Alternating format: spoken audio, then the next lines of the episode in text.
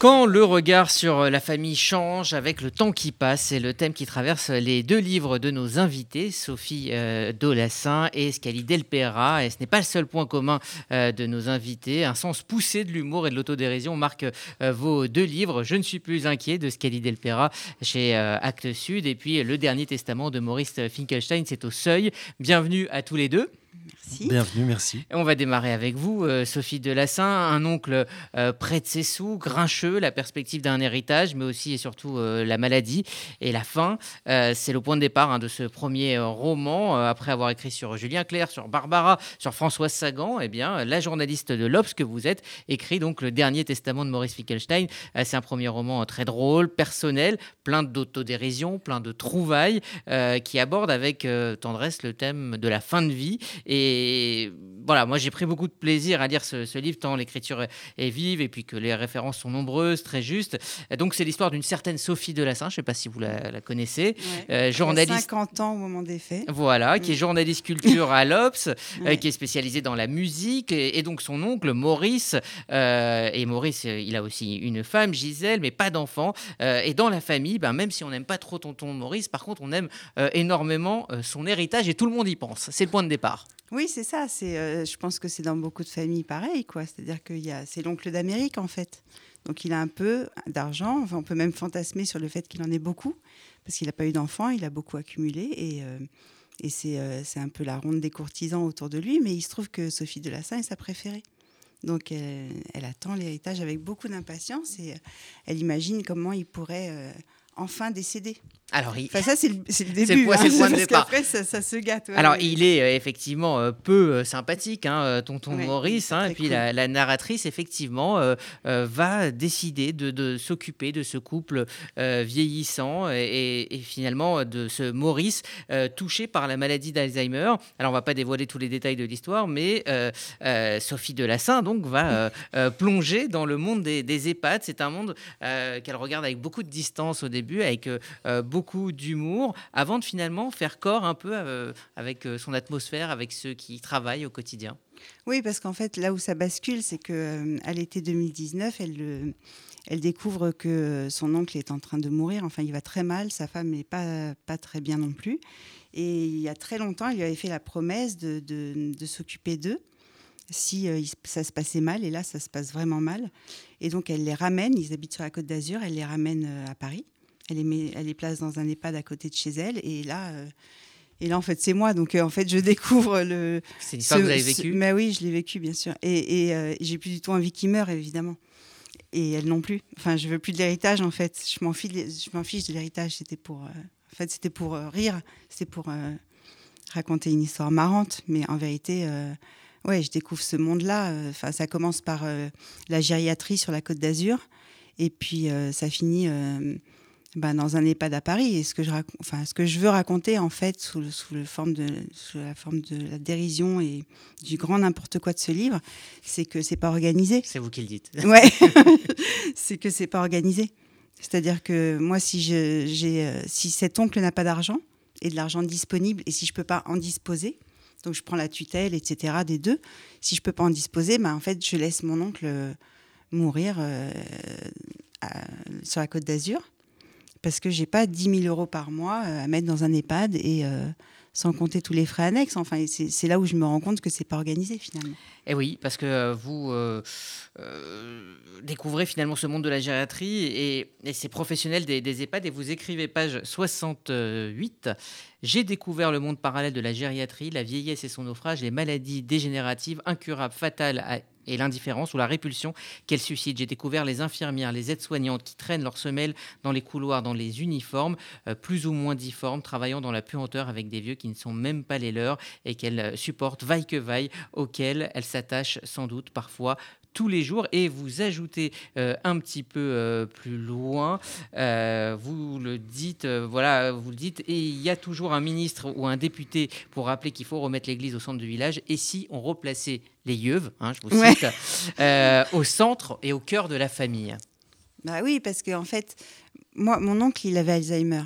Ma tante était pas très claire non plus au bout d'un moment et Et en fait, ben, comment on fait quoi? Moi, je peux pas les prendre chez moi, c'est pas gérable, c'est pas tenable. De, j'ai pas les ni les moyens ni, ni la capacité à m'occuper d'eux. Donc, comment on fait?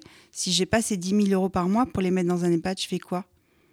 Alors, non, mais c'est enfin, je trouve ça tragique en fait. Et, et ce monde-là, le monde des EHPAD, je, je le trouve très beau. Josiane Savigno est avec nous, hein, parce qu'on parlait de littérature, je lui ai dit de venir un petit peu plus tôt, ce qui est normal quand même. Alors, je ne l'ai pas encore lu avec l'intention, mais j'ai regardé justement pour savoir si j'avais envie d'en faire une chronique ou pas. Et ce qui m'a beaucoup frappé dans ce livre, c'est que tout en disant des choses qui sont extrêmement bouleversantes, vous, vous montrez qu'on peut parler de ça qui est tragique, comme vous venez de le dire, d'une manière pas, tragique, pas, vous voyez, euh, se, prenant la tête et, qu'on peut garder l'humour jusqu'à jusqu'à la fin. Bah, c'est un peu de l'humour juif quand même. Hein. Oui, mais... mais... très juif même. Alors justement, on va parler hein, de, la présence du, judaïsme avec une, scène de Rosh Hashanah qui est absolument euh, fabuleuse. mais juste une chose, c'est qu'en fait, c'est la seule manière d'en parler. Enfin, il me semblait que c'était la seule manière d'en parler. J'ai trouvé le ton euh, tout de suite parce que euh, sinon, c'était euh, c'était très dur de vivre tout ça. Oui, mais ça tranche avec ce qui est dit d'habitude sur, sur, la, sur la fin, sur les fins de vie. Oui, c'est vrai. Et ce qui tranche aussi, je pense, enfin, ce que je voudrais dire, c'est que les EHPAD ont très mauvaise réputation. On, entend que les personnes âgées sont frappées, maltraitées, que c'est triste. Et moi, j'ai trouvé que le personnel était extraordinaire, que la précision avec laquelle ils s'occupent des des gens, comment ils les accompagnent, comment ils nous demandent à nous, la famille, puisque moi j'étais le référent, j'étais la tutrice, comment ils nous demandent de, d'être là, de, les aider. Il y a des, réunions, euh, on se parle beaucoup. Enfin, j'ai trouvé que c'était vraiment d'une précision euh, extraordinaire. Alors, vous découvrez euh, ce personnel, leur travail, et puis vous redécouvrez finalement votre oncle et votre tante que vous, que vous finalement vous n'avez pas finalement bien connus. Ce sont des personnages de la famille, mais et, finalement, on a l'impression que Alzheimer humanise cet oncle Maurice, lève un voile sur son côté un peu ronchon, sa, méchanceté. C'est une autre personne que, que vous avez découvert euh, en l'accompagnant dans, ces derniers jours bah oui, parce que en fait, on est, euh, je me suis retrouvée en face à, en face, à face avec eux. C'est-à-dire qu'avant, c'était mon oncle et ma tante. Je les aimais beaucoup, mais ils vivaient sur la côte d'Azur. Lui, il avait quand même vraiment mauvais caractère. Elle, j'arrivais pas trop à les déterminer. Et puis, et puis là, effectivement, le fait de, bah, de devenir un peu leur, leur mère, en tant que tutrice, quoi. C'est mhm. très spécial ce rôle, quoi. Enfin, c'est toujours des gens qui m'ont un peu impressionnée quand j'étais petite et d'un coup, je me retrouve à, à gérer leur vie. C'est très particulier, quoi. Donc oui, il y a eu des têtes à tête. Et puis lui, ce qui est marrant, c'est que Alzheimer a enlevé son côté ronchon et son côté méchant. Il était, il est devenu hyper gentil, hyper joyeux. Et en fait, tout ça, c'est parce qu'il y a eu un drame dans, dans la famille. il y a très très longtemps où, euh, où, en fait la famille de ma mère a perdu, euh, ils ont perdu leurs parents la même année. Euh. et, et, je pense que c'est ça qui, qui, le rendait lui agressif et mal, quoi. Il n'était pas heureux. Et, euh, le fait d'oublier le drame de son enfance par Alzheimer, il, est ressorti euh, que des côtés. Enfin, c'est très beau, quoi. Moi, j'arrive à l'EHPAD, il m'embrasse, il me serre dans ses bras. Il dit souvent, on est content, on est il est toujours content. Ah, c'est vrai que le, rapport que vous entretenez avec les, ce que vous appelez les époux Finkelstein, euh, c'est un peu celui que la narratrice avec son métier de critique de, de chansons, de la distance, un peu de mépris, mais surtout énormément d'amour, en fait. Ah oui, moi j'adore mon métier, mais après je m'en moque. Et puis, euh, bah, je sais pas, critique, c'est, euh, critique chanson, c'est un métier ridicule en fait. Vous voyez ce que je veux dire Alors à propos de chansons, on va en écouter euh, une. c'est celle de Michel Jonas. J'ai retrouvé ta lettre qui disait peut-être un jour on sera trop vieux. Pour s'écrire des poèmes, pour se dire que l'on s'aime, se regarder dans les yeux. Parler de naufrage d'un corps qui n'a plus d'âge et qui s'en va doucement. De la peur de vieillir et d'avoir à subir l'impertinence du temps. Plus pouvoir s'aimer si la mémoire s'en va et qu'on ne se reconnaît plus. Voilà, ça c'est du Michel Jonas, extrait de son dernier album. Ce titre s'appelle La maison de retraite et elle porte le même message euh, que votre livre. Cette chanson, c'est que la maladie n'empêche pas euh, l'amour. Euh, il y en a énormément dans ce couple Finkelstein. Chez eux, entre eux Oui. Ah, ils s'adorent. Mais c'est un tête-à-tête depuis, depuis qu'ils se sont rencontrés à 19 ans. Donc, ils sont inséparables. Alors la Sophie de la scène du début du livre n'est plus du tout celle de la fin du livre. On ne va pas euh, révéler euh, ce qui se passe, mais elle se, découvre euh, et le côté acide disparaît au fur et à mesure des pages. L'humour reste. Est-ce que vous aviez l'ambition de faire un roman initiatique? Non, pas du tout. En fait, j'avais commencé par écrire une nouvelle. Et puis, ça s'est transformé en, roman au fil du temps. Et en fait, c'est parallèle à l'histoire, quoi, à l'histoire que je vis ou que je vivais. Alors l'autre thème hein, qui traverse votre livre est celui de Scali del Pera, on en parle dans un instant, c'est celui euh, de votre rapport avec le judaïsme. Alors il y a un chapitre extrêmement drôle euh, de, cette fête de Rosh Hashanah avec ce disque qui passe. Et, euh, voilà, alors ça, énormément de gens l'ont sûrement vécu. C'est une scène complètement lunaire, mais tellement authentique. L'identité juive est très présente tout au long de, votre livre. Est-ce que c'était souhaité? Et, et j'ai noté une sorte de de distance entre votre personnage et son identité juive Comment vous le vous l'avez bah, abordé Moi, je, résume euh, mon judaïsme à mon identité juive. En fait, je suis pas pratiquante, donc. Euh, donc, euh, bah, quand, quand je, décris ma vie, forcément, à un moment donné, il y a une fête de Rosh Hashanah ou de Pessah, et, et il y a cette famille qui est, qui est, quand même, qui est très juive, et je, je le suis énormément, et, et c'est, je le suis plus que ce que je raconte. Enfin, je le suis moins que ce que je raconte, je sais pas, mais c'est marrant parce que c'est quand j'écris, euh, il y a quelques années, j'avais écrit un livre sur mon histoire avec Georges Moustaki. Et pareil, il y avait beaucoup de judaïsme, alors que je ne le prévois pas, en fait. C'est pour ça que je dis que c'est une identité. C'est un truc hyper fort. Alors, le judaïsme, c'est un thème qui est euh, présent dans le livre aussi de Scali et Delpera. Juif, votre père euh, ne l'était pas. Euh, c'était un homme du sud-ouest. Votre mère a échappé de peu, très petite, à la rafle du Veldiv. Et vous explorez cette double identité en vous qualifiant de métis. Je vais commencer par aussi lire un, un passage. je suis métisse. Je ne me l'étais jamais formulé auparavant, mais c'est ma vérité. Je suis un métis. Je connais en effet la douleur du métis, sa solitude, son hésitation vis-à-vis -vis de toute appartenance culturelle, ses errances identitaires, sa perplexité chronique. Exactement. C'est ce que vous êtes, Scali Del Pera. C'est une blague en fait, parce que j'aime bien le mot métis. Euh, je trouve que en fait, euh, ce que j'y dis là sur la, souffrance du métis, la plainte du métis, l'ambivalence du métis, c'est une manière aussi de dire à ceux qui liront mon livre que nous le sommes absolument tous. C'est-à-dire qu'en fait, euh, c'est pas la peine d'avoir un, père périgourdin et une maman juive pour être métisse. On peut avoir un père alsacien et une mère marseillaise, ou même avoir un père et une mère, et ça suffit pour l'être. C'est juste qu'en fait, dans mon, dans mon cas, c'était très extrême parce que j'avais un père complètement, euh, euh, disons, hédoniste, périgourdin, qui, pensait beaucoup à tout ce qui était le foie gras, le vin, la fête, le sport, tout ça, etc. Il rencontre cette juive séfarade euh, un petit peu par hasard d'ailleurs dans un camping. Et puis euh, il y a ce couple, bien sûr. Bon, l'amour, on parlait tout à l'heure hein, de l'amour avec Sophie, mais euh, le couple de, mes parents, c'était un, couple aussi de gens qui, s'aimaient beaucoup. Et puis tout d'un coup, effectivement, ça crée des, étincelles, comme par exemple certains qui douchent à la maison, puisque moi j'ai été élevé dans la religion juive où, où mon père, pendant la prière, faisait des, des petits Ça, c'est la condition que votre mère a posée à votre père, hein, c'est de, de vous élever dans la religion juive. Oui, voilà, elle lui a dit Je te préviens euh, si jamais tu veux m'épouser, il faudra que nos enfants soient juifs. mon père lui a dit, qu'est-ce que ça veut dire? Même par exemple, notre fils sera circoncis et il fréquentera beaucoup la synagogue, parce qu'elle avait l'accent du sud-ouest. Elle est arrivée à 4 ans en zone libre. Donc c'était une Parisienne, ma mère, née dans le 14e arrondissement.